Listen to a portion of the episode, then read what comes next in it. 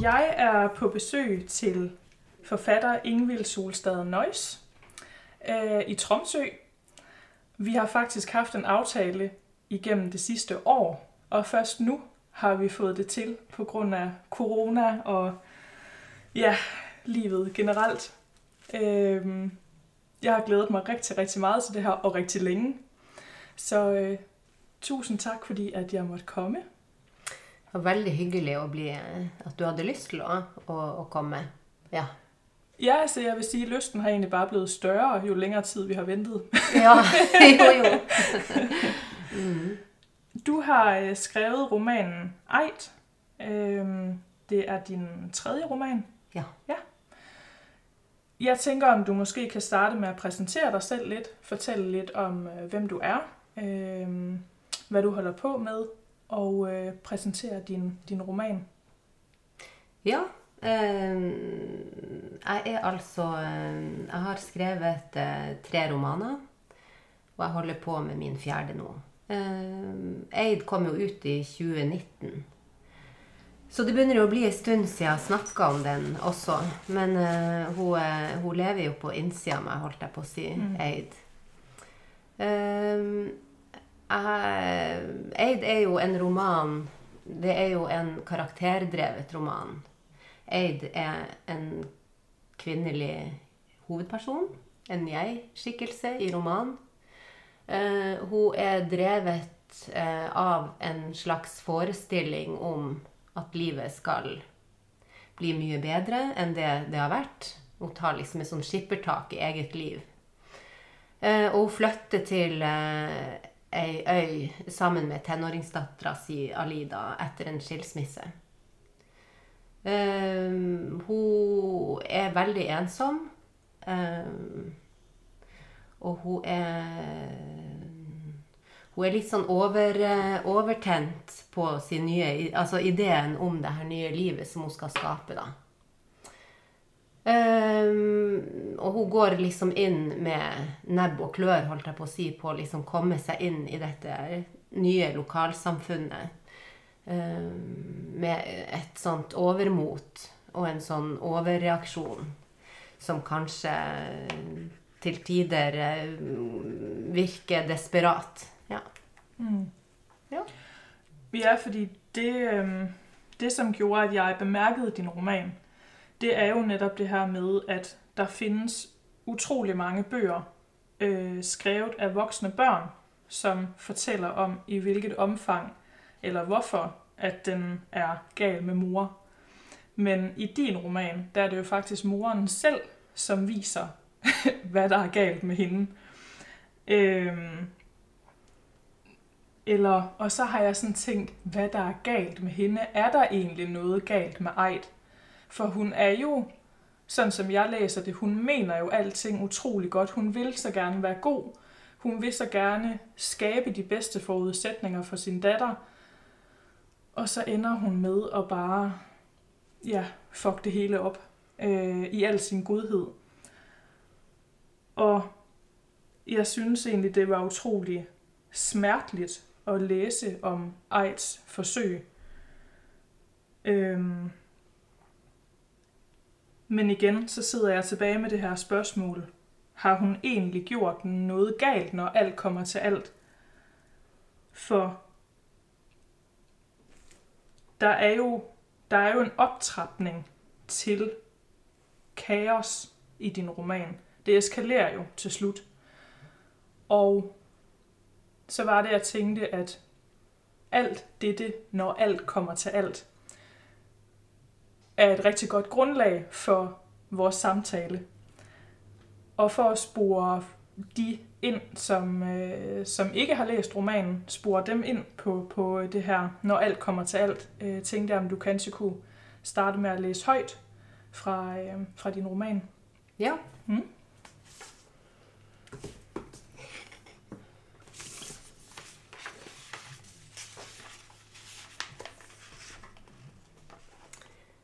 Vi hadde kjøpt leiligheter usett, men avgjørelsen var grundig gjennomtenkt. Jeg sier vi, men det er bare jeg som vurderer konsekvensene, som tar de endelige beslutningene og kaller dem for vår, våre. Vi skal flytte, sa jeg en kveld. Vi skal begynne på nytt, få oss et nytt liv. Det går an.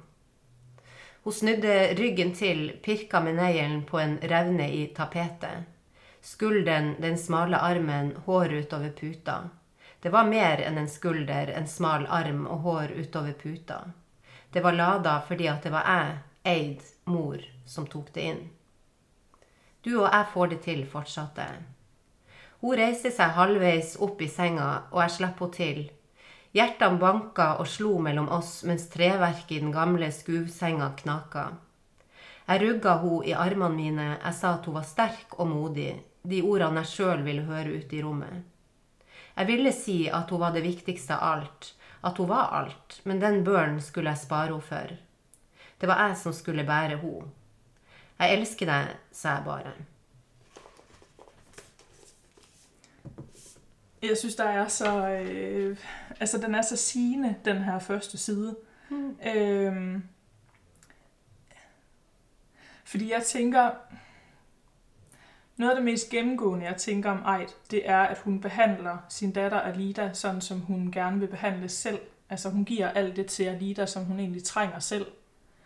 Og øh, altså nu har jeg jo ikke selv børn, men, men jeg tænker, det må, det må være noget af det, som, som er det allervanskeligste. Det der med at sætte sig ud over sine egne behov.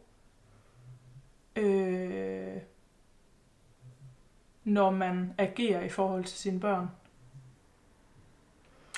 Ja, eh, altså Jeg tror jo at eh, den ideen om et barn eh, er veldig sterk i Eid. Eh, og jeg holdt på å si den der naturlige omgangen med det der å være mor. Sant? Altså, det naturlige er liksom veldig Det er borti henne fordi at hun er for lest. Og jeg holdt på å si hun har forsett seg på Eh, ja, hun har lest eh, litteratur om barneoppdragelse, om hvordan det skal være, om denne altomfattende kjærligheten, alt det skal forløse. Altså, så for henne så er liksom barnet hennes på en måte Altså hele drømmen om livet har ligget veldig i det her barnet, da, tror jeg. Eh, og så eh, har hun eh, vel kommet dit hen at Altså, Alida er jo det eneste hun har på det nye stedet også. Og det var også en del Jeg syns å plassere henne sånn alene på det stedet med Alida, som var en tenåringsjente, eh, var jo kanskje også litt stygt gjort. fordi at altså det å forvente noe av en tenåring i det hele tatt, å se en tenåring inn i ansiktet og tenke at nå skal, skal, jeg speile meg, det er liksom en, eh, en, vanskelig affære på mange måter. sånn at og jeg tror vel kanskje at hun har eh, vært i et ekteskap og kanskje ikke altså Det er akkurat som at hun begynner nå med å være mor. Nå er det ikke bare prosjektet med at hun skulle flytte bort, men det er nå det morskapet sånn som hun vil at det skal være. Det er akkurat som hun liksom har kommet til en sånn erkjennelse av at det her er ikke godt nok, jeg starter på nytt. På, også på det nye stedet. Sant? Sånn at øh, jeg syns at alt rundt Eid ble veldig sånn øh, påtatt og en slags idé om hvordan hun skal være menneske. Det var liksom det som drev henne da. Sånn at Ja, ja for jeg syns faktisk hun er, hun er vanskelig å gjennomskue. Mm. Fordi på den ene side så har jeg, så sidder jeg med en følelse av nettopp det som du sier, at hun er utrolig kunstig, og at alt er påtaget. Og fordi hun er så styret av de ideer hun har. Men samtidig så virker det også som om hun handler utrolig øh, øh, umiddelbart. Øh, altså for eksempel så er der, øh, der er en scene, hvor hun, øh, hun får besøg af faren til øh, Emma, som er øh, veninde til Alida. Øh, han kommer uanmeldt og skal egentlig bare aflevere telefonen til Emma. Øh, og så er Ejt så, nej, men vil du ikke med ind og, øh, og have et glas vin? Og det virker jo vældig afslappet. Men så i løbet af et split sekund, så bliver det her et glas uformelt vin. Det bliver til øh, champagne og levende lys, og hun går ud og fikser sig på badet, og altså total overtænding. Mm. Og, og for mig så virkede det utrolig umiddelbart og oprigtigt. Mm. At det er virkelig, når hun får overtænding, mm. at hun er oprigtig. Øhm, og det i sig selv, synes jeg jo, at, altså, er utrolig interessant, fordi ja, altså hun er så optaget af at gøre alt korrekt, og alt det korrekte, det er bare ikke hende. Hun, hun, er ikke, hun er ikke til stede, når ting er korrekt og ideelt. Ja. Og det synes jeg, du får, øh, får rigtig, rigtig godt frem. Tak. Jo da, altså, sant, hun, hun, er liksom uh, Hun er nok litt sånn farlig impulsiv også. Um, og hun var jo en veldig artig sånn romanskikkelse å skrive frem. Uh, nettopp fordi at jeg syns at hun på en måte Altså kunne, altså, hun, hun ulma liksom, og plutselig så skvatt hun opp i et slags sånn bål. Sånn at um, Hun har jo det der eh, tredje øyet. Hun, hun, hun, eh, hun liksom uh, studerer seg sjøl utenfra. Samtidig som hun liksom er i en situasjon. Og da altså, så, så naturligheten i øyeblikket er jo ikke noe som Som uh, men jeg tror jo igjen at det er liksom denne lengselen etter et annet liv som har ført henne dit hen. Sånn, jeg tror jo kanskje at hun kom til det nye stedet, at hun var mer ødelagt eh, når vi møter henne her på første side, altså, enn det hun gir uttrykk for. Så hun ble liksom en sånn skikkelse som eh, Jeg så for meg at hun sto liksom på en måte kanskje med en sånn blomsterbukett utstrukket i den ene handa, men det var ingen som var der for å ta imot den. Så, eh, så for meg så ble hun først og fremst et ensomt menneske som ønska altfor hardt. Um, og når det gjelder Alida, så tror jeg altså når jeg tenker meg, jeg tror ikke at hun gjorde noen sånne store overtramp egentlig mot Alida. Men eh, sant, i og med at det er en jeg-person, eh, og at du får en sånn eh, tilgang til eh, tankestrømmen hennes og Så det er jo først og fremst der at hun på en måte kanskje analyserer dattera si et litt for grelt lys og opp mot den uh, ideelle morsrelasjonen, så tenker jeg vel at det er kanskje derifra at det kan se ut som at hun er en dårlig mor. For egentlig så tror jeg vel ikke at hun Altså, hun Det var ingen sånne fysiske overtramp, egentlig, som hun begår. Nej. Jeg tror, jeg tænkte det meget i forhold til øh, Emma, mm. øh, veninden til Alida, øh, hvor Eid bliver hun bliver så indtaget af, mm. af Emma med en gang hun ser hende. Og der føler jeg, at der er en del sammenligning. Mm. Øh, at, øh, at Emma er ligesom det ideelle. Øh, den, den ideelle datter, eller også sådan det her med, hvordan Eid tager Emma til sig på en sådan meget moderlig måde, men også ret unaturlig. Altså det der med, for det er, det er en, en, en andens barn. Øh, og mange af de ting, hun, hun gør, vil man kanskje tænke, at er sådan lige i overkanten at gøre med andres børn. For eksempel det her med, at øh, altså i løbet af den første tid, hvor, hvor Ejder og Lida bor i den, her, øh, i den her nye by, så er de til en danseopvisning. Og øh, Ejt, hun tager billeder af Emma øh, og får det her billede fremkaldt og overvejer at ramme det ind og giver det til forældrene og kommer med en lang forklaring om, hvad det er, hun ser i det her billede, hvad hun ser i hende her øh, Emma. Og jeg kan godt forstå, at øh, Emmas forældre reagerer lidt øh, øh, uforstående til, til det her. Men, men så er det også det, som du var lidt inde på før, at det er så let at fornemme, at Eid er i underskud. Altså hun mm. har så meget at byde på, og hun får ikke afløb for det. Altså hun har, for mig at se, så har hun rigtig meget kærlighed at give. Mm. øh, men hun har ikke nogen rigtig sådan at give den kærlighed til, andet Nej. end hendes datter, og hendes datter er ikke så modtagelig, fordi hun er øh, teenager. Ja, og så er jo ikke heller Altså, jeg tror jo Men det tror jeg kanskje kan være et eh, Altså Tabu er vel kanskje litt for eh, sånn stort ord, eller belasta ord, men jeg tenker det å Det å, eh, å se andres barn, eller andre barn, og så skulle ønske at sitt eget barn ligna litt mer på det barnet Ja. heller. Altså det kan godt hende at man kan gjøre det litt mer fritt når barna blir store, men i hvert fall ikke når de er små.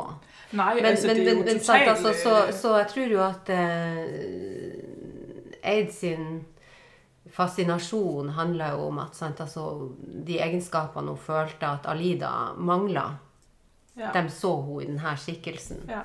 Og hun fikk det jo som hun ville. Hun klarte jo å gjøre sånn at de ble venninner, da. Mhm. Så Men eh, Og det handler vel akkurat om det der eh, Altså den der Det der lada feltet som er mellom mor og datter. Altså Og hvorfor er det så sentralt, og hvorfor vil man skrive om det? For det, man vil jo skri det skrives jo, og du har også skrevet om en roman om det.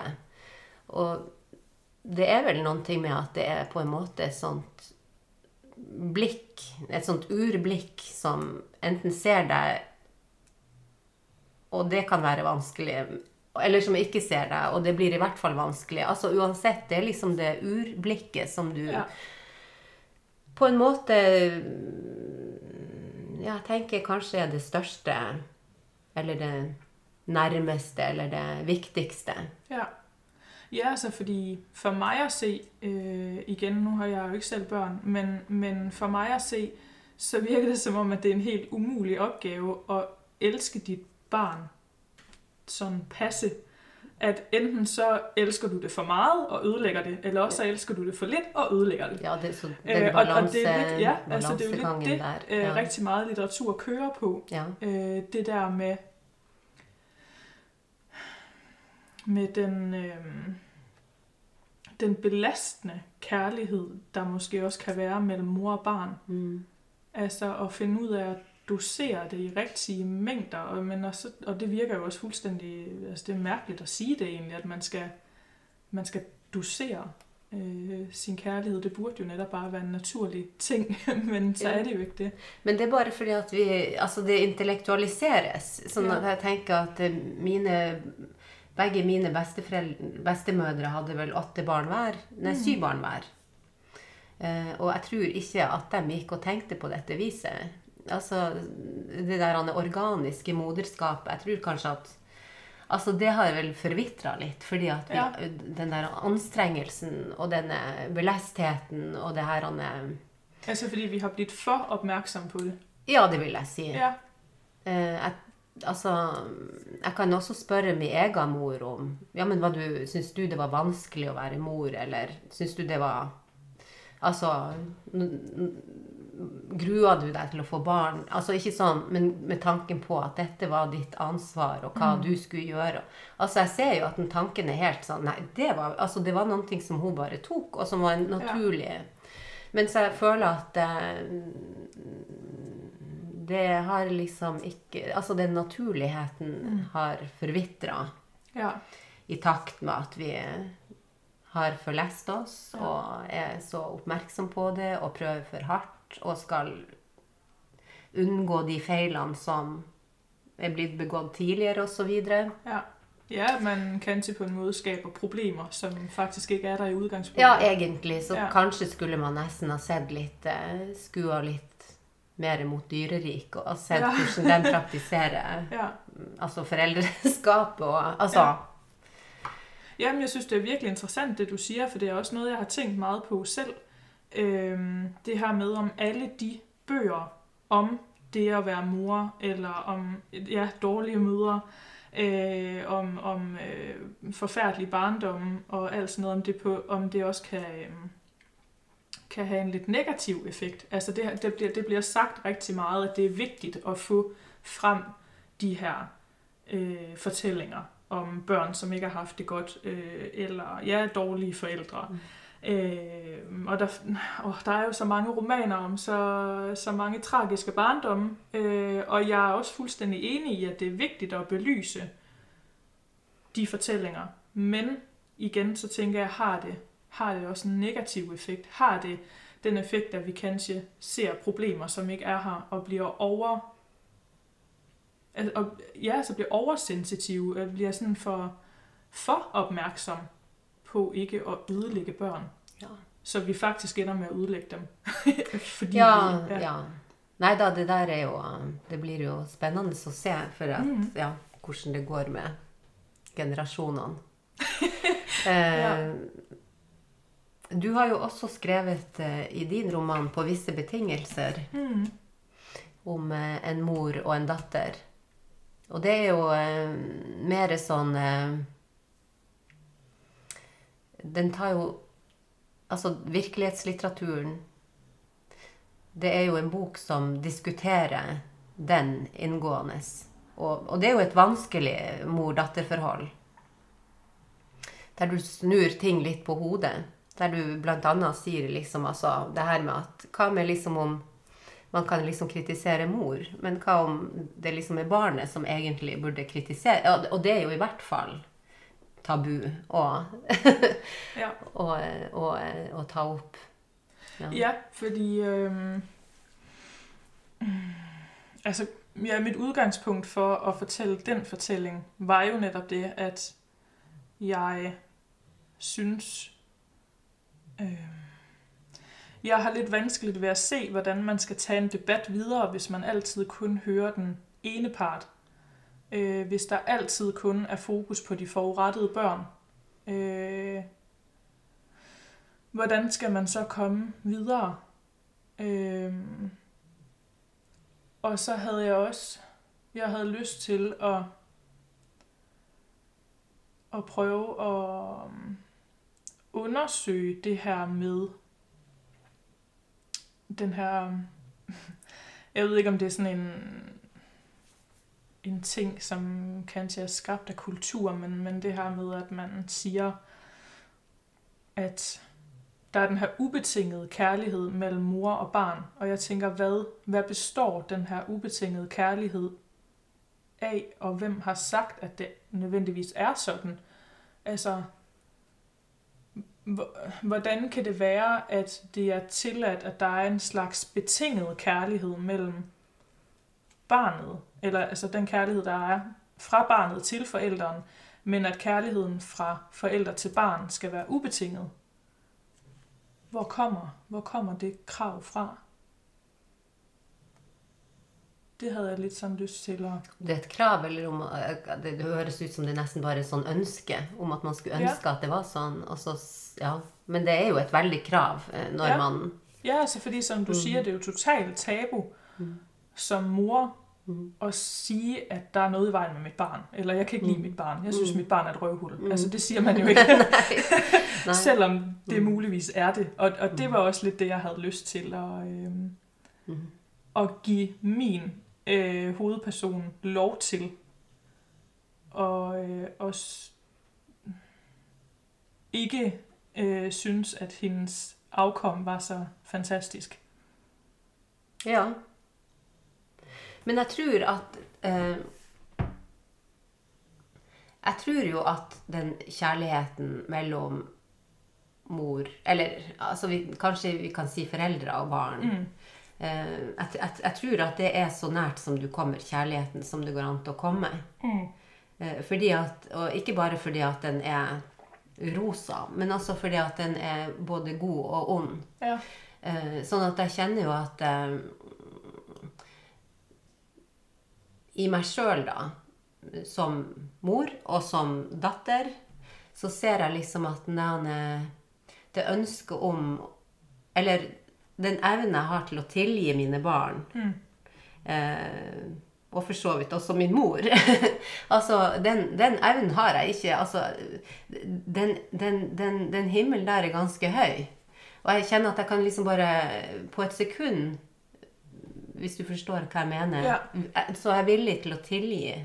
Og til å liksom starte på nytt. Og, og den har jeg liksom ikke overfor andre mennesker. Verken for mine nærmeste venner eller ektemann eller Ja.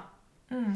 Så, jeg, så, så det, det er liksom noe med at eh, altså det der ønsket og den kraften som ligger liksom i den Altså Ja, det er sikkert Man har en sånn, man har en sånn veldig Man har et sånn veldig ønske om at dette skal være godt. Dette forholdet skal være godt. Jeg er villig til å akseptere at du gjorde sånn og sånn. Ja. Vi går videre. Altså, Og da tenker jeg, når jeg er i nærheten av de der tingene, og kjenner den der eh, grenseløse eh, velvilligheten til at å ordne opp. Og da tenker jeg at nå er jeg virkelig i nærheten av sånn ren kjærlighet som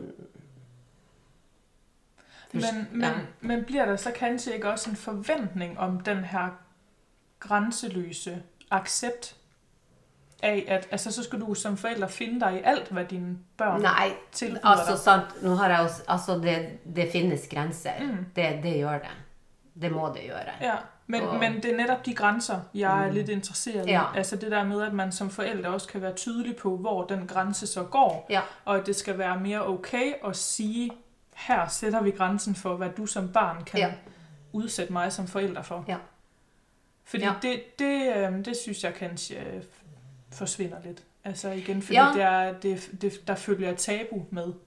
Ja, men jeg føler at det går kanskje heller ikke an å si at her går grensen. For Nettopp. det er en sånn følt grense, i og med Ja. at det er et sånt eh, Altså, det he- Hele det han eh, Jeg tenker det er så det er så følelseslada. Sånn Ja. at jeg, jeg, jeg, jeg tenker at Jeg tror ikke jeg tror, eh, Nå har vi jo begge skrevet bøker om det her, og Mm. prøver å, å bruke språket til å si ting om det på forskjellige måter, da. Eh, ikke at det akkurat var tematikken min i Eid, sånn sett. Det var jo Men samtidig så tenker jeg bare at det er sikkert en grense. Ja. Men jeg har ikke følt den sånn på kroppen enda, og forhåpentligvis slippe å gjøre det. Men, men jeg, jeg bare kjenner at, eh, at den grensen er litt høyere enn hos Altså, det, eller det, den, den er Den er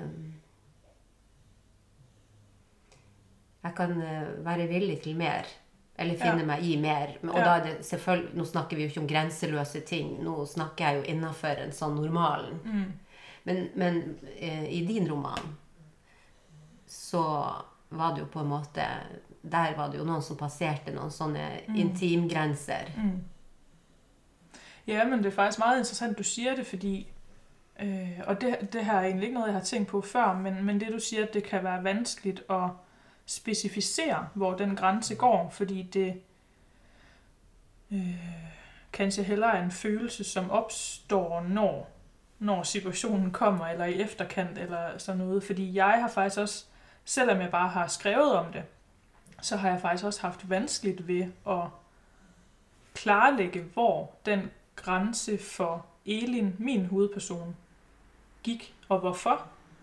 Fordi jeg, øh, jeg fortæller jo ikke i dybden heller, hvorfor det er, at, at hun øh, er blevet så stødt over Katrines bogprojekt. Hvad det er, Katrine specifikt har sagt eller gjort, som har ført til, at Elin reagerer så kraftigt, som hun gør. Og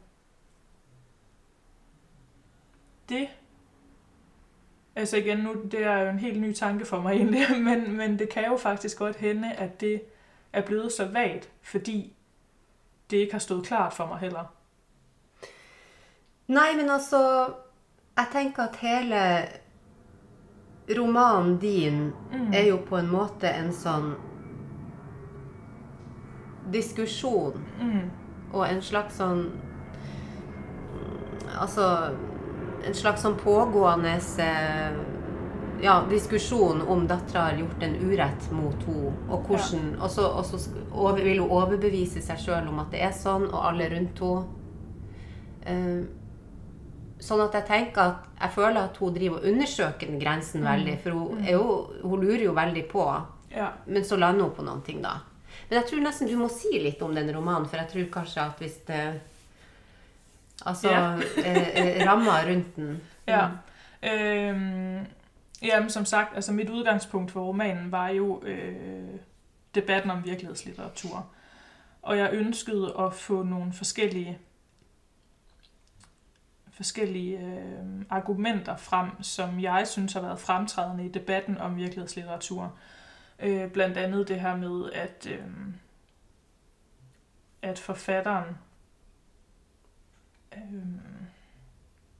hvis, det er, hvis det er godt skrevet, så stiller man øh, kanskje ikke så store spørgsmål til, om det etisk er forsvarligt. Øh,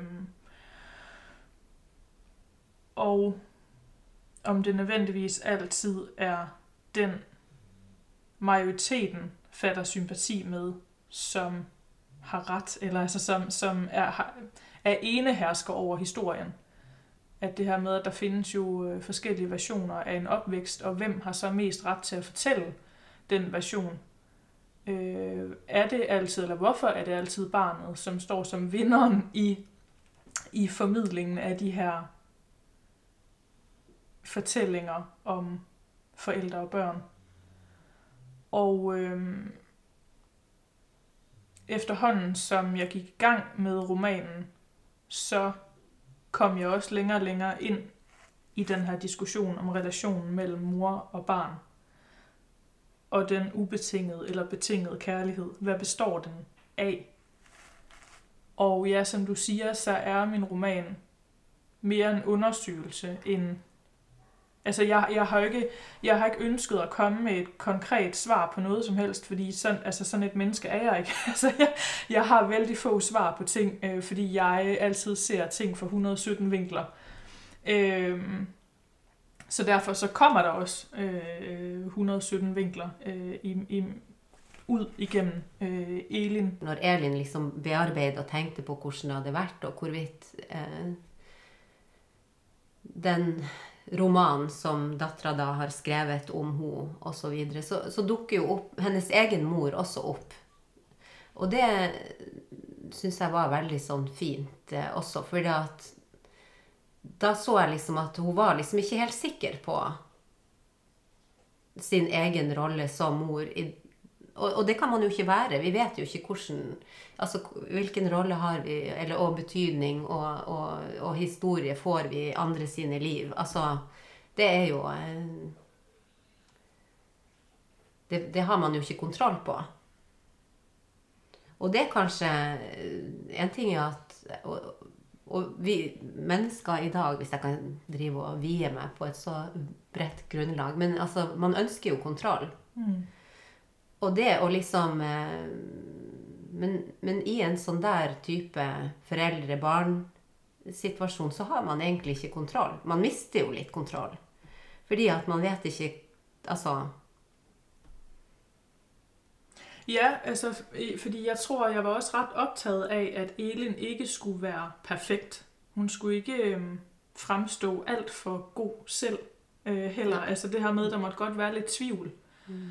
Øh, for ja, altså det havde jo ikke været troværdigt heller, hvis ikke der var noget tvivl, hvis ikke der i Elin eksisterede et eller andet form for tvivl på egne evner som mor. Altså jeg tænker, alle forældre øh, har vel forhåbentlig lidt sådan ja. tvivl i forhold til sin ja. egen rolle. Ikke? Ja. Øhm, I hvert fald i dag. ja. Mm. Øhm, fordi jeg tror også, at altså jeg kan huske, da jeg startede med at skrive, der var Elin ret korrekt, og jeg havde sådan lidt lyst til at Øh, altså jeg mærkede, at min egen trang til at være korrekt skinnede lidt for meget igennem. Fordi jeg havde jo også meget sympati med Elin og hendes position. Mm. Øhm, men så mærkede jeg også hurtigt, at der boede også en eller anden form for ukorrekthed i Elin, som blev nødt til at komme frem, og som blev nødt til at få plads. Og øh, det var jo sådan set også det, der var det interessante det var at skrive ud alle de her umiddelbarheder, som jo jeg netop også fornemmer bor i Eid. Øh, mm. alle hendes umiddelbare, umiddelbare følelser og handlinger, som, øh, som kommer frem. Altså mange av de leserne som har lest Eid, det, det er jo noen som f.eks. sier at eh, altså, de liker henne ikke, de mm. tåler henne ikke. Mm. Um, og at hun Altså, hun var liksom en dårlig mor og Mm. i det hele tatt. Men eh, jeg opplevde jo aldeles ikke sånn jeg skrev henne frem. Nei. Fordi at hun, hun er en, også en veldig streng dommer overfor seg sjøl. Um, og hun ser seg sjøl også med et sånt Eller et sånt blikk som kanskje er for, for, forsterka, eller eh, så, så, jeg, så jeg tenker at hun eh, eh, Ja, det du sier om det å være korrekt. Jeg, jeg føler at hun Altså den naturligheten i samvær med andre Hun har ikke den i seg sjøl overfor Nei. seg sjøl heller. Nei. Sånn at jeg tror ikke vi kan stole helt på henne. Netop, fordi det øh, er også et spørgsmål, jeg sidder med, når jeg læser bogen. Det er, hvor meget af det her, der er skuespil fra Ej sin side. Altså, hvor oprigtig hun er.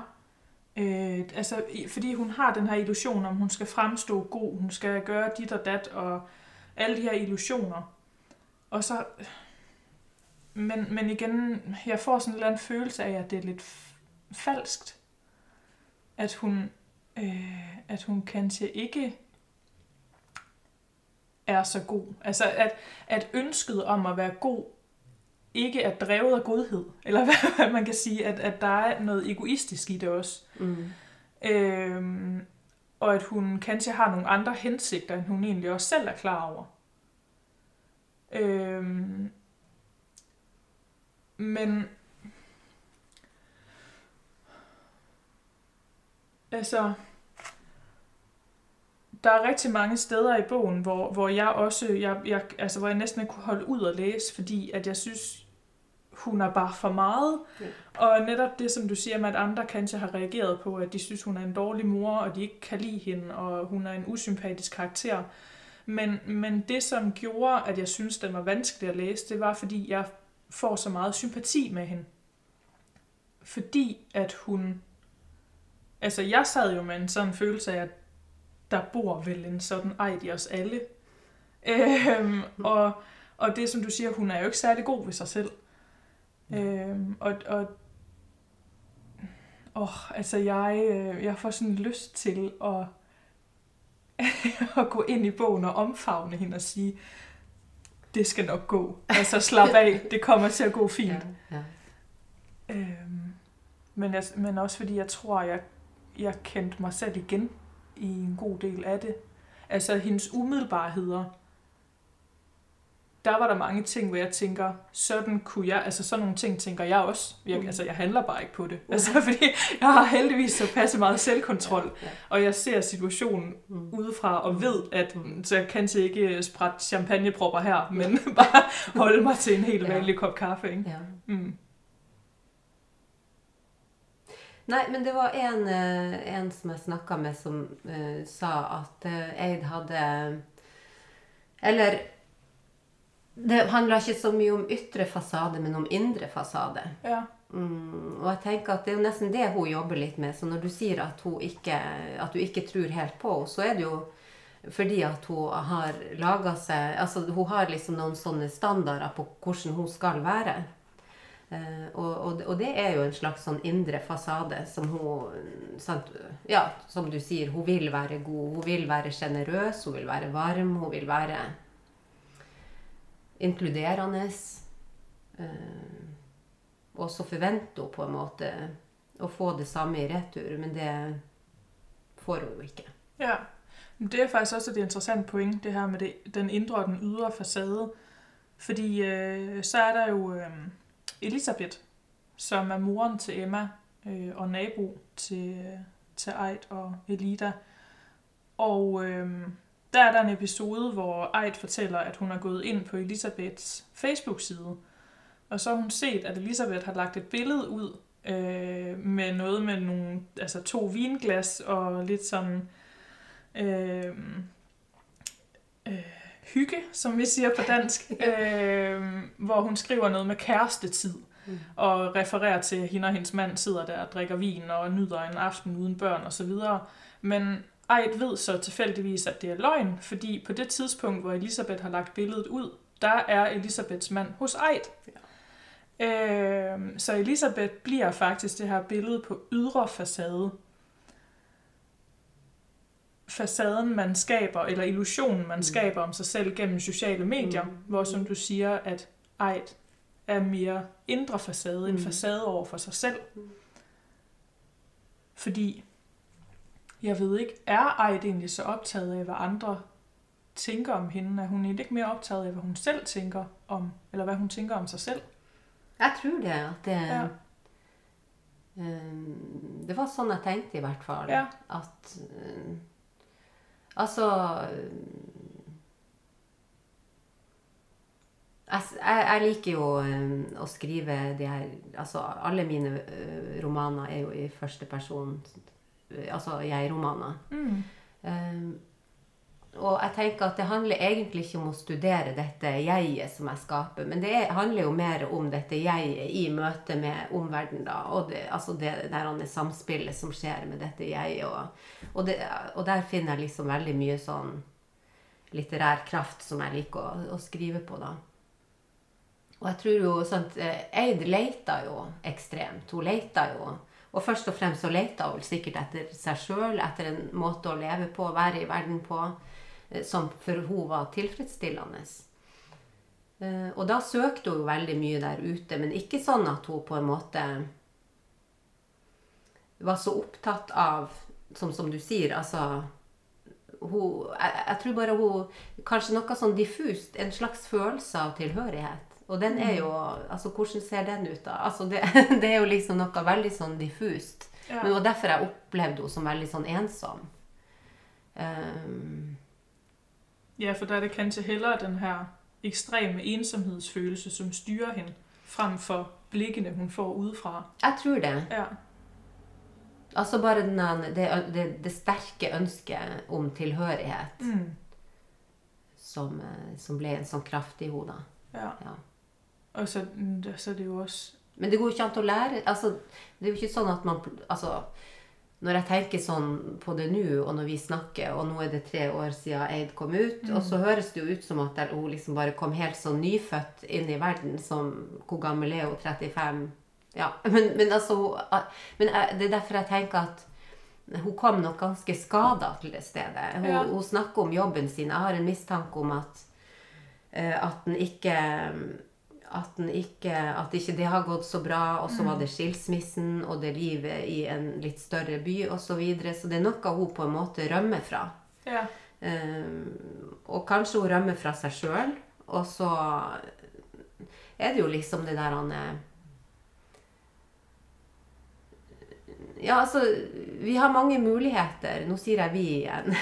Men altså altså samtidsmenneske som lever i Norge i dag. Vi har mange muligheter. Ja. Og det blir nesten som, sant, altså, som Spotify, liksom. Det er så det er så fragmentert, og det er så mye, og sant, altså, hva skal man bli? Det, altså, tanken på Fra du er, går i ungdomsskolen, skal du liksom peile deg inn på et yrke? Skal du bli det? Skal du bli Altså, du, du har så mange Vanvittig masse muligheter. Og Ja. jeg tror at det kan gjøre mennesket ganske sånn ja, eh, utilpass og fragmentert. Og vi, vi, vi, vi liksom Vi er ikke født eh, til å bli noen ting. Altså sånn som igjen besteforeldrene mine. Men altså, de ble, ble født på en gård, og de jobba på gården, og de fikk mange barn. Og livet virker veldig sånn oversiktlig, i hvert fall når jeg kan forestille det, meg det herfra. Men, eh, men i dag er det liksom Ja, det her mulighetsrommet er jo helt enormt.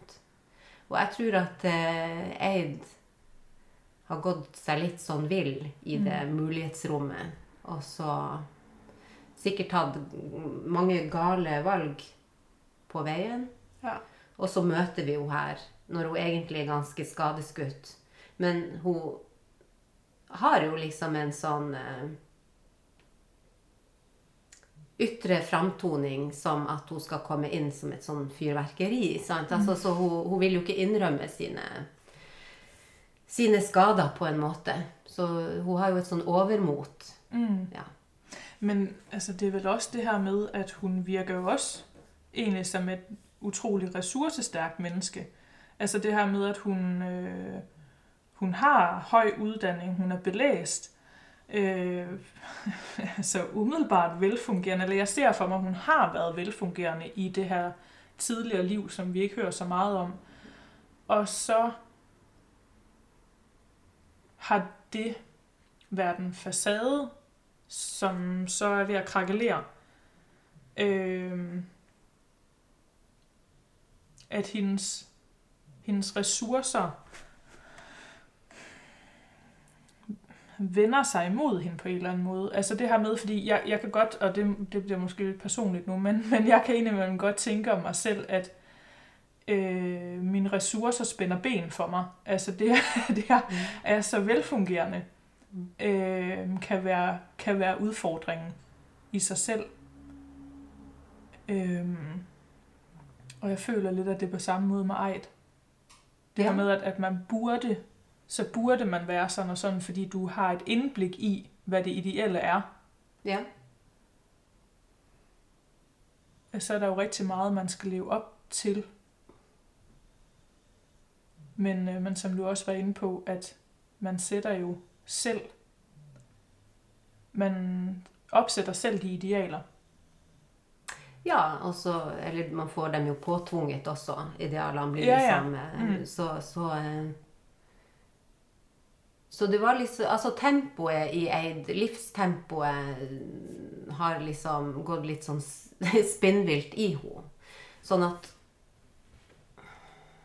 Hun er velfungerende på et vis, men så er hun egentlig helt sånn fortapt på et ja. annet vis. Men uh, ja. Jeg tenker jo at det var problemet til Elin i din bok også. Mm. Eh, altså det her at hun hadde gått seg Hun gikk seg liksom vill i teorien og eh, i analysen og i Språket ble på en måte det som spente litt som bein for henne. Ja. Eh, ja, men igen det her med, fordi man er så opptatt av eller fanget av hvad det rigtige er. Altså, man, man ved godt, hvad det vil sige at være, øh, være en god mor. Eller altså, fordi man har egentlig så mange værktøjer at byde ind med, men, men så sker det bare ikke. Eller sådan, altså de her korrektheder bliver unaturligt. Altså faktisk lidt som det udgangspunkt, du, du øh, eller vi lagde ud med det, hvor du fortalte om dine bedsteforældre, som, hvor moderskab var mere naturligt, fordi at man havde faktisk ikke læst bøger om, hvad det vil sige at være forældre, men det kom bare naturligt. Ja, altså, no, jeg har aldri møtt besteforeldrene mine, men, så, så det jeg innbiller meg det kan jo, altså, Livet var sikkert komplisert på sine måter da ja, ja. men det var i hvert fall ikke sånn at du drev og så strevde deg, så kanskje du sammenligna deg med naboen, eller kanskje du Altså andre familiemedlemmer og krets, din egen, men det var i hvert fall ikke sånn at du fikk hele verden eh, inn i liksom Som begynte å blande seg i mm. måten du skulle være mor på. Mm. Ja, fordi på den måde, så bliver der jo hurtigt rigtig mange ting at være i tvivl om. At øh, jeg ser for mig, at det må være vældig, vældig vanskeligt at stole på sine egne øh, øh, hvad hedder det? Instinkter, eller? Ja. Præcis. Mm. Når man bliver fyldt med alt muligt, alle steder fra, ja. uanset om det så handler om det at være forældre, eller om det handler om, hvordan man skal være i sit arbejde, eller hvordan man skal være en god øh, kæreste eller ægtefælle, øh, hvad det nu er. Altså. Så det ledige mennesket, jeg vet ikke. ja, Finns altså, det? Ja, og ja. der er jo faktisk også, øhm, altså på dansk så siger vi det her med, at lediggang er roden til alt ondt. Netop. Det siger vi faktisk i Norge Mm, og jeg tænker, der er noget i det her, øh, med at, øh, at det øh, moderne menneske har fået så meget tid til, og så store muligheder for at endevende alt, mm. at vi stopper kanskje med at handle, og så roder vi det lidt til. at øh, vi, er så, øh, vi er så fokuseret på idealerne og, øh, og finde ud af, hvordan vi skal få det til, i stedet for bare faktisk at få det til. Ja. Bare, altså ikke se os så meget tilbage, men bare Ja. gøre ting. Ja. Fordi det, øh, det tænker jeg jo med Eid, at øh, hun har for meget fritid. Altså, hun, burde, hun burde gå i gang med den der afhandling, øh, hun egentlig skulle have, have færdig. Og, Jo da, øh, og den gjør jo egentlig ingenting med. Sånn at eh, Ja. Nej, fordi det er jo det, at, at man også ser, hvordan hun sover længere og længere om morgenen, kommer sig ikke op, øh, får, ikke, får ikke på sig tøj, men går bare på butikken i nattøj, og ja, så er det jo, det begynder at sejle lidt for hende, ikke? Jo. Den eh, eh, altså inngangsscenen til Eid som jeg leste Jeg husker at når jeg sendte den til eh, redaktøren min i oktober, Katrine Narum, så stilte hun meg spørsmålet liksom om er, er, er dattera syk? Er liksom, eller er, eh, altså, er det noe som feiler henne? Er det noe med mor? Er det, altså, er det noen som er syk? Eller altså, så, så egentlig så ble nesten romanen en sånn type forklaring på hvorfor hun ikke var syk, men følte det på det viset som hun gjorde da, sånn innledningsvis. For den scenen kom egentlig først i skrivinga av Eid. Det synes jeg er utrolig interessant, at du nævner. Øhm, at man er så vant til de her tragiske fortællinger, at man faktisk sidder og leder efter problemer. Faktisk lidt det, som vi startede med at snakke om, at man skaber problemer, som ikke er her. Mm. Og så har vi en forventning om, at så skal der være noget i vejen med datteren, der skal være et eller andet i vejen med moren, for at der kan blive en historie ud af det. Og øh, det, altså hvorfor, hvorfor er vi så optaget af, af det? Hvorfor er vi så optaget af at skabe problemer? Ja. ja. Kan det, kan, er det fordi, det ikke er interessant, eller kan det ikke blive en god fortælling, hvis ikke der er et underliggende problem? Eller er det fordi, vi tænker, at der er, der er noget i vejen med alle? eller sådan, at Jo da, det Ja. alle har en... Alle gemmer på noget, eller jeg ved ikke. Men jeg tenker redselen for ikke å være god nok er jo også Ja. et problem. Ja, ja. Og det tenker jeg er nok var altså, er Eid sin eh, Altså den innledninga tenker jeg handler jo veldig mye om hennes eh, Altså forventningen til moderskapet som hun har hatt i seg, blir jo nesten også en slags Man kan ha forventninger til livet som sådan, som vi alle har, og som vi bærer på. Og så får du et barn, og da eh, lades i hvert fall den forventninga. Mm. At her skal jeg bli til et nytt menneske. Jeg er ikke bare meg lenger. Nå skal jeg være mor, liksom. Mm. Og så er det liksom den der, begrepet mor, da. Mm. Og holder kjærligheten Ja. til et helt liv. Holder det at eh, jeg elsker dette barnet. Vil det liksom være nok? Mm. Du skrev jo et sted i din bok, og det tok jeg nå og streka under. Hvis jeg bare kunne nevne det. Mm. Du klipper litt bort når jeg sitter og blar. Du skrev her at hvis moren sier til sitt barn at hun elsker det, men barnet ikke føler seg elsket, hvem bestemmer da? Er min kjærlighet til Katrine overhodet gyldig hvis hun ikke føler seg elsket? Det var veldig fint. Tak. Eller et eh, spennende spørsmål. Ja. Ja, fordi jeg tænker, at der er jo stor forskel på at være elsket og at føle sig elsket. Altså stor forskel på, om, om jeg selv synes, at jeg viser til andre, at jeg holder af dem, men at de så også føler, at jeg holder af dem. Jeg kan jo ikke, og det var lidt det, som, ja, det tror jeg også, jeg skriver noget med, at man kan jo ikke tvinge sin kærlighed ud over andre. Jeg kan jo ikke tvinge nogen til at føle sig elsket af mig. Nei. Og øhm, Føler du at det er et valg, liksom? Eller, en, eller ikke et valg, men altså Er det en Jeg tænker i hvert fald, at man som barn kan, eller voksen barn, kan øh, blive enig med sig selv om en bestemt fortælling. Enten så kan du tænke, jeg har haft en frygtelig barndom, mine forældre er nogle idioter, og så er det den fortælling, du fortæller dig selv, og så bliver du bekræftet i det. Og så, så bliver du på en måde et uelsket barn. Men du kan også fortælle dig selv den fortælling, at dine forældre har gjort, hvad de kunne, og at de holder af dig som den du er. Og så på den måde, så bliver du et elsket barn.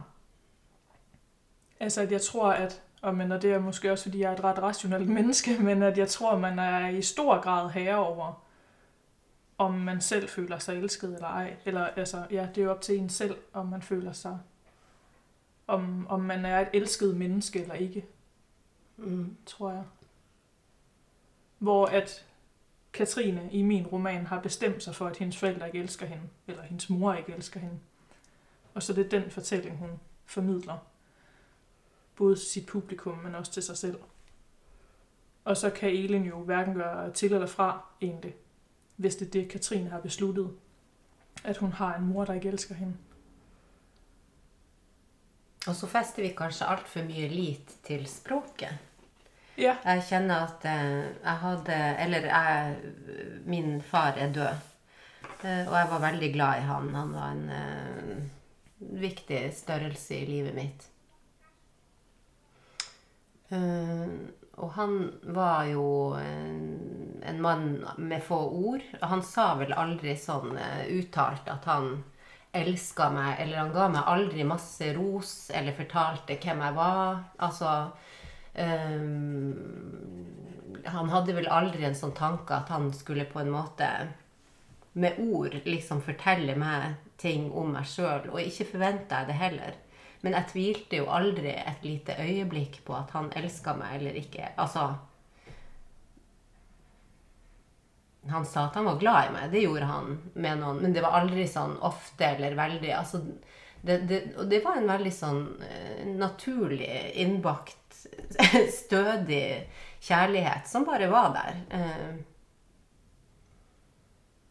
men som det ikke ble gjort noe sånn språklig vesen ut av, eller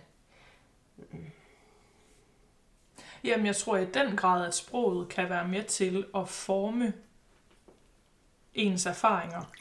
Altså for eksempel det her med, hvis du har, altså hvis man har oplevet et eller andet, og man videreformidler, giver referat af, af oplevelsen, og man egentlig selv tænker om det, at det var, altså det var bare sådan, som det var. Det var der ikke noget specielt ved. Men den, som lytter, så tænker om den oplevelse, at det var da helt forfærdeligt, og giver udtryk for, sikkert er en forfærdelig oplevelse, så begynder man måske selv at tænke, jo, jamen, det kan da godt være, at den var lidt forfærdelig, den oplevelse. Øh, og hvis du så hele tiden får at vide, at du har været udsat for noget forfærdeligt, så begynder du måske også selv at tænke, at det var helt forfærdeligt. Øhm, for det har jeg egentlig tænkt meget, og det er måske sådan lidt, lidt ud af kontekst, men, men øhm, når der har været fokus på de her såkaldte MeToo-sager, øh, så kan jeg indimellem godt tænke om hele den, eller dele af den debat, er blevet skabt af måden, vi snakker om det på. At for eksempel kan man sidde på en eller anden erfaring, øh, som man har beskrevet til andre, og så har den anden sagt, øj, men du har jo været udsat for overgreb, men at man egentlig ikke selv har tænkt over det som et overgreb. Men så er det lige pludselig blevet til et overgreb, fordi nogle andre har sat det markat på din oplevelse.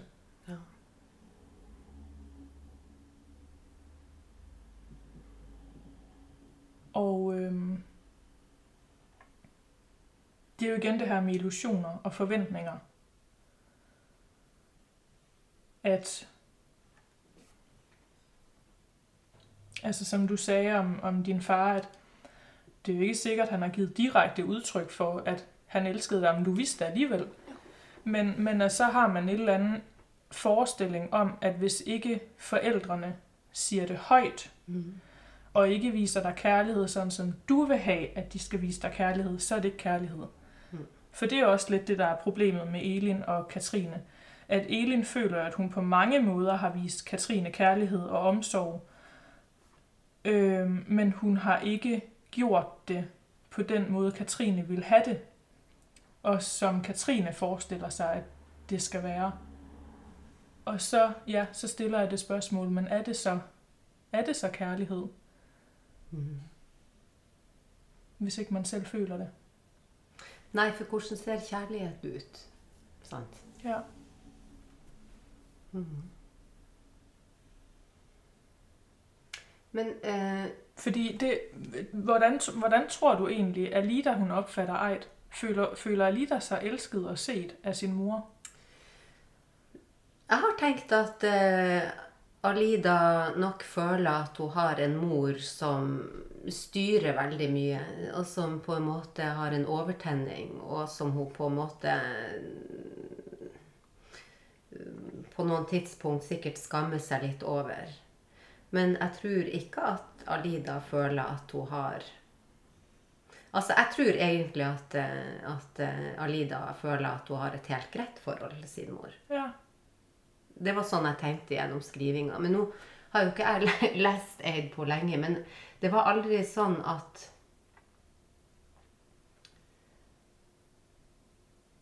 Altså, de overskridelsene i det øyeblikket du er tett på et menneske, så kommer det negative overskridelser. Og po altså, det er en del av, tenker jeg, det å være i en nær relasjon. Og det er vel også derfor at når mor-datter, eller mor-barn Eh, foreldre-barn-relasjonen eh, er såpass glada at man skriver altså at vi forfattere skriver litteratur om det, at vi er opptatt av det. og mm, Fordi at eh, det er såpass lada med det sårbare trykket, da.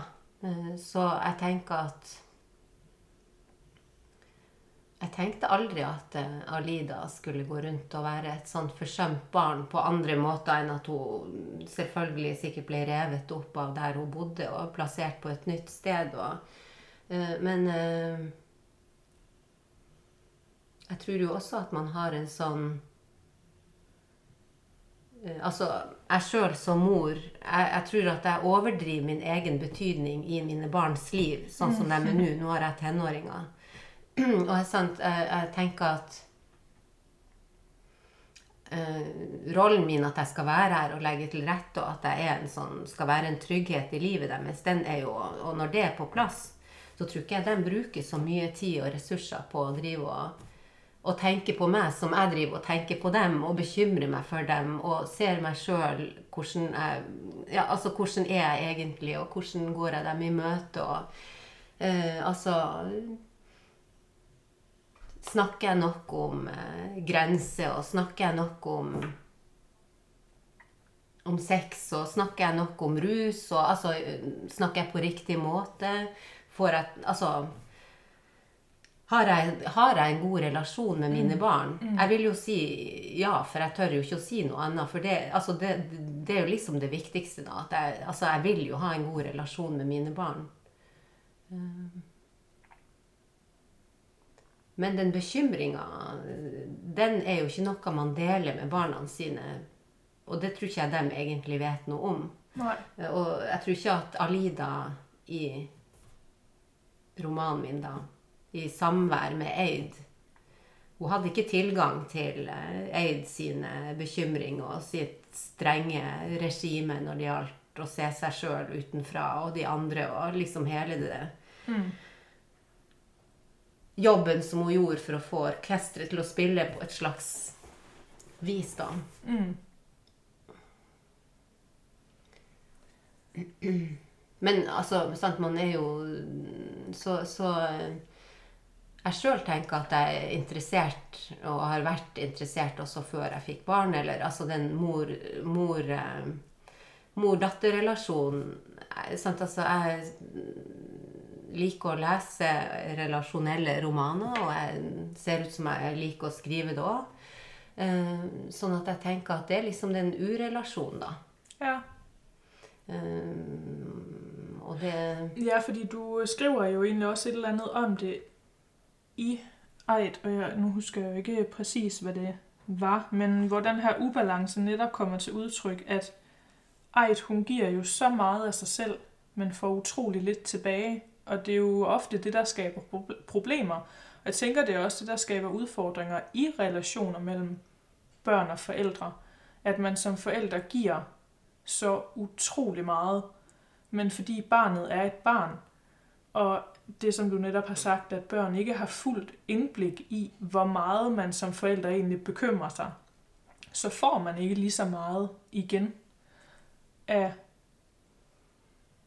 af børnene. Altså netop fordi de,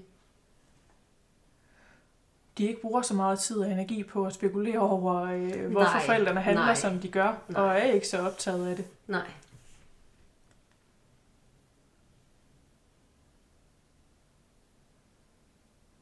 Ja. Men, men samtidig tænker jeg, det er vel også sådan, det skal være. Altså, børn skal jo ikke gå og bekymre sig om, om sine forældre. Nei, altså i en sunn relasjon så skal Mm. det jo ikke det. Og jeg tror ikke at det Altså, så eh, eh, Så eh, når det gjelder Eid, så tenker jeg at hun eh, Hun var overspent Mm. og overdreven og på en måte overgira eh, i hele sitt vesen i møte med nesten alt Mm. og også seg sjøl. Sånn at jeg tenker at hun Og det er ikke sikkert man blir en god mor hvis man går rundt og er sånn heller. Så, så, Nei. så, men, men altså, hun gjorde nå ingen sånne grenseoverskridende feil som jeg kan se, Nej. hvis jeg skulle Nej, fordi jeg synes jo faktisk også, at det, som så sker til sidst i, øh, i romanen, sætter egentlig meget godt det hele i perspektiv. At igennem fortællingen kan jeg godt netop stille lidt, lidt spørgsmål om, hvor god en forælder øh, Eid er. Men så, øh, og nu, det tænker jeg, det kan godt afsløre, eftersom at din bog øh, har tre år øh, mm. på banen, øh, at øh, øh, der kommer ikke nogen sådan spoiler alert her, men øh, til sidst i din roman, så bliver der øh, den her, den her mødregruppe, etableret mødregruppe i byen, vender sig mod Eid. Øh, og der bliver delt et billede af Emma og Alida, øh, som kysser til en fest. Og øh, Elisabeth, Emmas mor, hun går helt i spåne over det her, hvor Eid egentlig tager det ganske køligt. Ja. Øhm, og jeg synes egentlig, at det var et ret interessant valg, det her med at lade Eid håndtere den situation så køligt, med tanke på, at hun, hun øh, at hun får så meget overtænding i alle andre situationer. At hun ikke analyserer den her hændelse til døde, men faktisk handler rationelt, fornuftigt og voksent. Øhm, Jo, men jeg tror for det første så var ikke hun innblanda i den situasjonen. Ja, Sånn at den kunne hun faktisk se på ja. eh, utenfra. Og ta en sånn ja, rasjonell stilling Mm. til. Mm. Eh, og så fikk, hun, så fikk hun vite om det. Og så var hun liksom på lik linje som noen andre. Så jeg, jeg føler at eh, de gangene hun eh, blir liksom sånn eh, over overgira og for mye, det er noe hun liksom ikke slipper inn. Altså at hun blir stående på utsida. Så når hun liksom bare er inni altså I den situasjonen så hadde hun liksom et overblikk, og det var avstand, og da var det liksom rasjonelt. ja. Men, men det er sant. Det har ikke jeg tenkt på, men det er jo sant. Mm. Mm. Men og så samtidig så har man jo heller ikke helt oversigt over, hvordan den hændelse udvikler sig. Altså fordi romanen slutter jo lidt af på sådan selve Mm. højdepunktet, hvor alt virkelig bare har eskaleret. Mm. Øh, at Eid hun finder Emma liggende øh, ude i skoven, og øh, finder ikke sådan helt ud af, om Emma er død eller i live. Øh, og jeg spekulerer jo på, hvordan det går videre derfra. altså, mm. øh, og også det, som vi snakkede om, at, at som din redaktør sagde, men har Alida et problem? Er der ikke et eller andet? Fejler hun ikke et eller andet? Jeg sad også og ventede på slutten på, at Alida skulle reagere voldsomt på en eller anden måde til sidst. Men, øh, men det får vi heller ikke at vide. Nej. Nej, jeg tror den stopper i tide, fordi at ja. hun er jo en Altså Hun Som romanskikkelse Altså, hun, hun, hun krever mye, og hun er mye. så jeg, jeg følte liksom at jeg måtte slippe henne der. Ja. ja. hun kunne fortsatt sikkert i all evighet. Ja. ja. Ja, fordi jeg gør mig sådan en forestilling om, kommer de til at flytte fra den her by? Bliver hun ret og slet frosset ud? Giver hun op? Mm. Øh, apropos det, vi snakkede om, at der er så mange muligheder i dag, at det er, det er let bare at flytte og starte på en ny et andet sted, hvor der ikke er nogen, der kender dig. Øh, og det, øh, det, det tror jeg, jeg sådan ser lidt for mig, at, øh, at de kommer til at flytte derfra. Ja, det kan godt, det kan godt være. Men det blir jo liksom eh, En, en, en del av motoren blir også den tanken som jeg også tenker er liksom en, en sånn allm... Altså den følelsen av å Hvor godt det bare hadde vært å dra herfra. Ja. Og begynne på nytt. Og ja. prøve Altså å bare Få en ny start eh, i det hele tatt. Men det Altså det er jo liksom noen ting med at eh, Det får man jo aldri. Nej. Nej, nej, fordi det fornemmer man jo også med Eid, at alt det, der ligger bag, mm. øh, det kommer jo også frem øh, mellem, mellem linjerne og i løbet af historien. Øh, kommer der jo mere og mere af hendes fortid frem. Ja, så jeg, jeg føler at Eid sitt største problem var egentlig hennes egen selvfølelse og sitt, sin egen plass i sitt eget univers. Det var egentlig ikke de andre. Altså, det var noen ting med at det, det, det, det ligger liksom veldig i hodet. Ja. ja.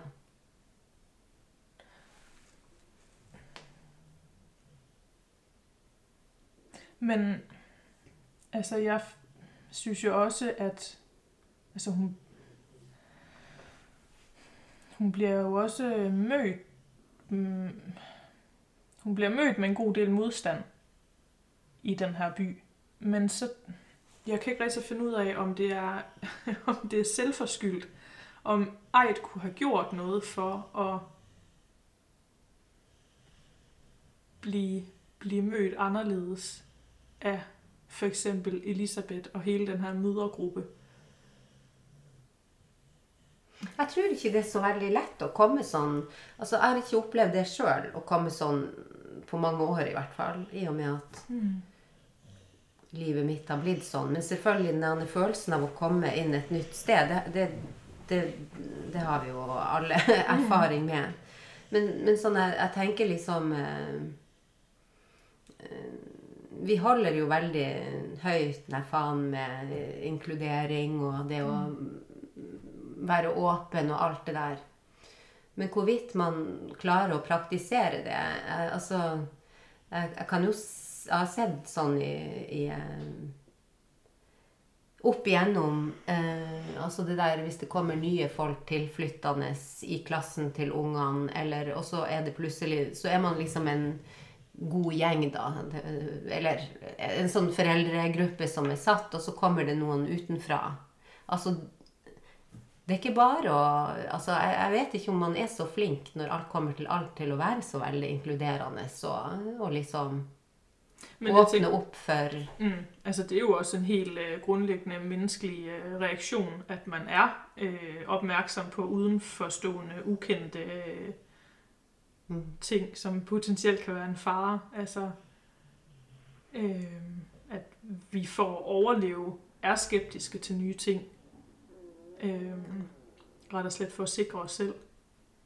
Ja, så tror jeg jo også at hun kom med, med, med, med den, den eh, Altså det overskuddet og den viljen til og hun, eh, Sånn som du sa, at hun starta med å ta bilder av barnet til naboene, og det Altså, hun kom hun, altså, hun, hun, hun har ikke noen sånne sosiale antenner for når hun tråkker for nært, egentlig. Så hun har ikke den balansegangen, kom nå frem under skrivinga, at hun, hun var Hun, eh, hun Men- har ikke den der eh, Nej, men så alligevel så kommer den der rationalitet på lidt overraskende tidspunkter, Ja. ja. føler jeg også, fordi mm. øh, for eksempel i forhold til Emmas far øh, og Elisabeths mand, så det ene øjeblik, så inviterer øh, Eid ham ind på ja, champagne og levende lys, og så i andre situationer, så ser hun også, at det måske ikke er så smart, at de to går alene hjem fra et forældremøde. Ja.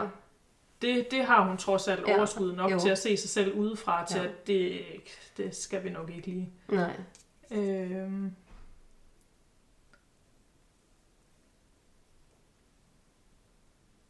Men altså, når vi snakker sånn om det, så tenker jeg at så, så eh, Altså eh, Eid sin måte å være i verden på Altså, det er noe med når folk blir for mye og tar for stor plass, eh, og, og liksom krever et eller annet Det er brysomt, sant? ja. Um, ja, men for det var egentlig også et citat, jeg bemærkede mig, øh, og synes er ret interessant, det her med, at du skriver, at, øh, at Ejt, hun, hun siger om sig selv, at jeg har altid været den, som vil mest over for alle, vil have mere ud af menneskerne, mere mor, ven, mand, mere datter, ud af min eneste datter, mere ud af situationerne, øjeblikkene, dagene, nætterne, mere mig. At, ja, som du siger, hun har det her overskud til at få så meget ud af livet, men omgivelserne tillader det ikke helt. Nej. Eller hendes egen situation tillader det ikke. Og så er der så meget, der forbliver uforløst. mm. Og da jeg læste det, så kom jeg netop til at tænke på, og, og det er jo egentlig en litterær skikkelse, man, man har set meget gennem litteraturhistorien. Øh, blandt andet hos øh, Gustav Flaubert har jo rigtig mange af sådan øh, litterære hovedpersoner. Mm. Øh, for eksempel øh, Madame Bovary, som jo er den her kvinde, som også måske forlanger for meget af livet, og som ender med at ødelægge for sig selv. Og hvor hadde hun egentlig fått illusjonen om livet, hvis vi liksom sier at, Mm, at det liksom på en måte nesten er moderniteten som på Ja. en måte fyller oss med alle disse kravene. Ja. Men den skikkelsen, eh, hvor hadde hun det fra? Jamen, ja, men det er, jo, altså, det er jo faktisk et virkelig interessant spørgsmål. Hvor kommer den her illusion fra? Og er det, at den, har den altid eksisteret? Kom den med moderniteten? Øhm, hvorfor? Er jo, er- altså, og er det noget, alle har, men at den så bare kommer til udtryk i større grad hos nogen end hos andre? Er nogen bedre til at håndtere, at livet ikke altid indfrier forventningerne? Det tror jeg. Mm. Den evnen til å slå seg til ro. Ja. Kanskje den kommer fra eh, religion. Altså det der, den trua på at det skal være en større himmel over dette jordiske livet Mm. enn det som er her og nå. Og så mm, blir du på en måte tillært kanskje at du skal strekke deg etter noen ting. Og hvis du da på en måte kanskje inni deg kjenner at denne vage gudskikkelsen, gudeskikkelsen, ikke er noen ting som man kanskje Så forstrekker man seg sjøl. Altså, det var nå Mm. bare jeg, jeg vet ikke. Nej, men jeg tror absolut, der er noget i det her, øh, øh, som du siger. Jeg, det er ikke så længe siden, jeg læste et eller andet, hvor... Og det havde, det havde netop også med religion at gøre, hvor, hvor der var en, der sådan påpegede det her med, at der er mange, som siger, at de slutter at tro i det øjeblik, at de møder modstand, eller altså sorg, hvis nogen de elsker dør, eller et eller andet. Mm. Og hvor der så er en præst, der sådan påpeger det her med, men Gud har jo aldrig lovet mennesket, at alt skal være godt. Hvorfor er det, vi tror det? Ja. Hvorfor er det, vi tror, at vi skal gå igennem livet uden smerte og uden lidelse? Mm. Og hvorfor er det, vi kun kan tro, hvis vi har troen på det gode? Ja. Eller det gode at se frem til? Og det, øh, det synes jeg egentlig var et ret interessant spørgsmål. Hvorfor er det, vi forventer, at livet nødvendigvis skal være godt hele tiden? Og Men jeg tror at det der med, med, med gudstro, det handler jo også veldig mye om håp. ja, Og man håper jo selvfølgelig bare det gode for, seg sjøl og dem man elsker. og For alle, altså Man håper jo det gode. Man, mm. altså sånn, men når du liksom Å liksom tro på det onde, det, det tror jeg strider litt mot eh, Altså den livsdriften. Mm, mm, ja, ja, selvfølgelig. Hvorfor skal man stå ud af sengen, hvis alt bare er lort? Altså. Ja, altså, altså det der med å liksom bare Så jeg tenker at det å, å, å tro på et etterliv, og tro på noe større enn seg sjøl, og tro på et eh, et rikere liv og, og alt det der Noe mer, noe mer, liksom. Eh, Det er jo så forbundet med håp Mm. at blir man liksom Blir det for ofte skada eller Mm. ikke blir innfridd, så tror jeg jo på en måte at man kan føle seg Altså Enten så kan man kanskje bli litt sånn knust av livet, men eller så kan man bli som Eid, altså få et sånt overmot. Ja. eh, Der det liksom bare eh, Altså den der overreaksjonen i forhold til, eh, Mm. Til liv. Og jeg kjenner jo at som, som eh, litterære skikkelser så liker jo jeg veldig godt og, Altså det er jo liksom spennende både å skrive om folk som overreagerer, og folk som underreagerer. Mm. Eh, Det er jo ikke artig å skrive om de som de fleste av oss som liksom bare går i den andre.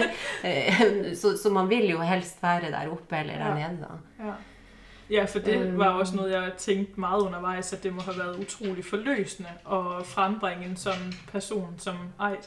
Ja da, hun, hun, hun, hun, hun kom med stor kraft, da. Ja. Så, så det var, det var men, og, det, og det er jo sant, og det er jo provoserende. Det er jo det som kan provosere oss eh, Eller når man lever i lag med andre mennesker. Det er jo liksom når folk ikke reagerer, eller at de ja, overreagerer. Ja. Altså mm, eh, Sånn at eh, Og det er jo veldig artig å skrive om folk som er litt sånn overreagerende. Det, Ja, fordi øh, i hvert fald for min del, så er det jo også en måde at, jeg ved ikke, altså,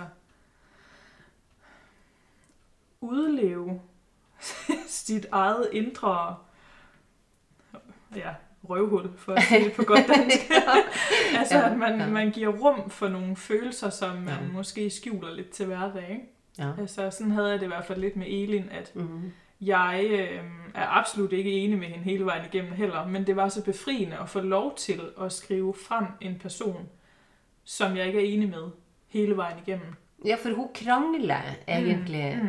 veldig gjennom hele romanen med Ja. seg sjøl og med naboen. Og ikke Ja. sånn på en sånn men, Ikke krangle, men det er vel mer en sånn En veldig sånn lada diskusjon. Ja. Eh, og hun vil jo heller ikke gi seg. Så, så, så, så, så der, den temperaturen der, eh, den deler jo faktisk Eid og, og Elin, da. Ja, netop, mm. fordi... Øh, ja, altså, øh, det, jeg nævnte også øh, tidligere, altså jeg er egentlig ikke en person, som har specielt mange øh, holdninger og meninger, sådan 110 procent. Nej. Øh, så det var egentlig ret befriende at få lov til at skrive igennem en person, der måske er lidt mere karakterfast, end jeg selv er. Ja. Øhm, og det, øh, ja, altså det er jo det, der også er så herligt ved at skabe litteratur egentlig. At man kan få lov til at, øh, at udleve en karakter, Ja, som ja. også er så Ja. forskellig fra en selv. Ikke? Og det er jo også derfor, jeg synes, at vi bør holde fast i de her romaner, som handler om andre end en selv. Selvfølgelig vil der altid være noget af dig selv i det, man skriver, men at man også på en eller anden måde kan prøve at indtage et andet perspektiv end dit eget. Fordi øh, for mig så har det været en rigtig lærerig proces også at skrive den her roman. Mm. Fordi det har været en måde at udfordre mine egne tanker og mine egne følelser på. At jeg har muligvis så har jeg taget udgangspunkt i mine egne følelser, men jeg har jo også jeg har jo virkelig også fået dem undersøgt og vendt og drejet ved at så tage en andens perspektiv. En, som er både ældre end mig selv, men også ret forskellig fra mig selv. Ja. Ja. Jeg setter også stor pris på altså mm, For det første så altså Man tenker jo hvorfor all denne litteraturen? Hvorfor skal man lese? Og hvorfor liksom Skrive sjøl på toppen av det hele, liksom. Og så mm,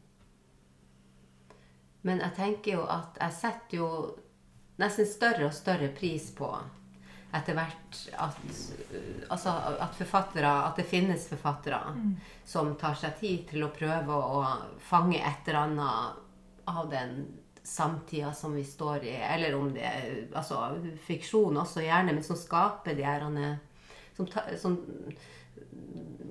Når alt går så fort, og at det er noen som konsentrerer seg om å holde seg tett inntil et sånn å, å lage noe ut av det. det jeg syns det er det er veldig eh, fint. Og eh, jeg, jeg setter også pris på eh, Altså Som tar seg tid til å skape en ramme rundt verket, og at, mm, sånn som du sier, å skrive seg inn i noen som ikke er en sjøl. Jeg syns jo at det der på en måte mm, Kunsten starter, på et vis. Ja, nettopp. At øh, det bliver en måde at kanskje forstå sig selv, men i hvert fald også en måde at forstå andre på. Mm. Ja. Ja, det var måske en, øh, en god afrunding på, øh, på vores samtale. Ja. Hvad mindre der er noget, du vil indskyde her på, på slutten? Nei, altså det Jeg føler ikke at jeg har oversikt over egentlig alt vi har vært innom så langt. Men eh, er det noen ting vi har utelatt? Jeg synes i hvert fald, det har været en øh, rigtig interessant og givende samtale, og jeg har fået mange nye tanker undervejs.